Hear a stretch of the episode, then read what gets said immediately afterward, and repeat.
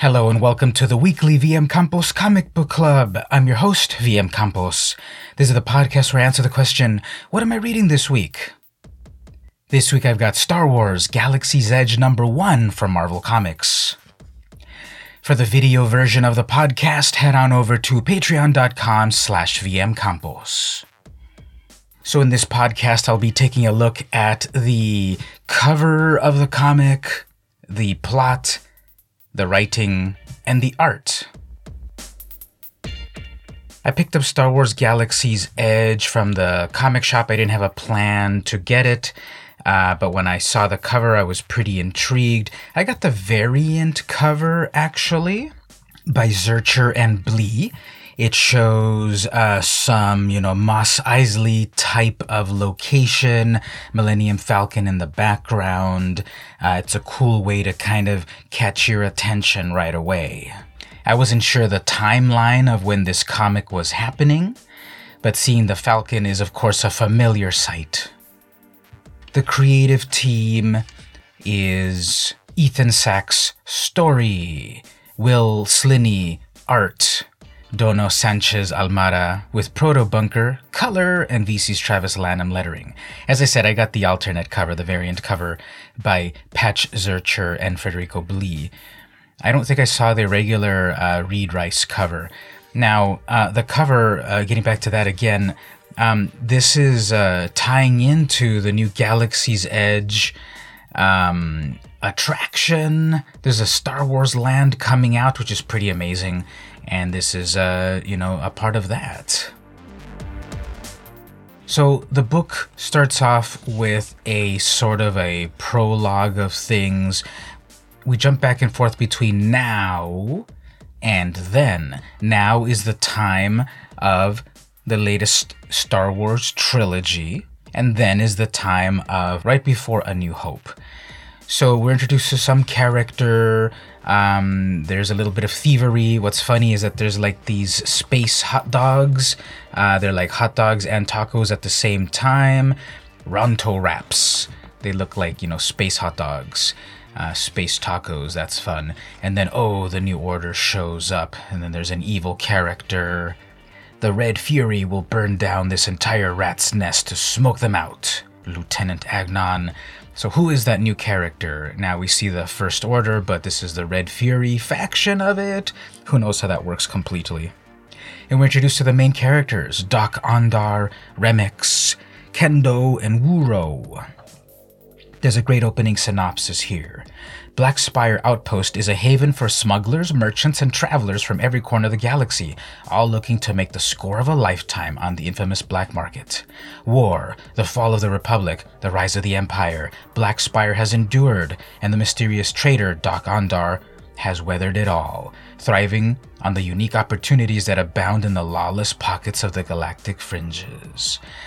Okay, so we jump back in time, forward in time to a couple of different uh, parts in Star Wars history. Han Solo and Chewbacca make an appearance, they have their adventure. For the video podcast, I won't reveal um, the whole plot, you've got to check it out yourself. But there is a Han Solo and Chewbacca adventure that ties back into the main story of our main characters visiting Dok-Ondar he has actually Dok-Ondar's Den of Antiquities. The art is really cool. It's uh, from Will Sliney, or Sliney, uh, who worked on uh, Spider Man 2099. I liked that book a lot. I liked its realism. Um, that was also a Marvel book that came out a few years ago. I, I, I read the whole thing from issue 1 to 26, I think. And so he's got a realism and he's really crafting all the characters very well. You see environments set up, there's a vast shot uh, of, of Black Spire Outpost, and then close ups of people uh, and uh, entities, creatures, organics. And they, um, they're the caricaturing of, for example, Harrison Ford as Han Solo is pretty good. Chewbacca looks uh, looks good as well, and then there's a variety of expressions that work out very well. I think the panel layout is also good. There are panels superimposed upon other panels to give a sense of place and action. close ups, expansive shots of space and landscapes. There's a shot of a very detailed, lush planet with a lot of greenery. And Dok-Ondar's Den of Antiquities is nice and detailed as well. As for the plot, the story by Sacks uh, is also enjoyable. I like how it jumps back and forth between a couple of time periods the now of the current trilogy with the then of the past trilogy.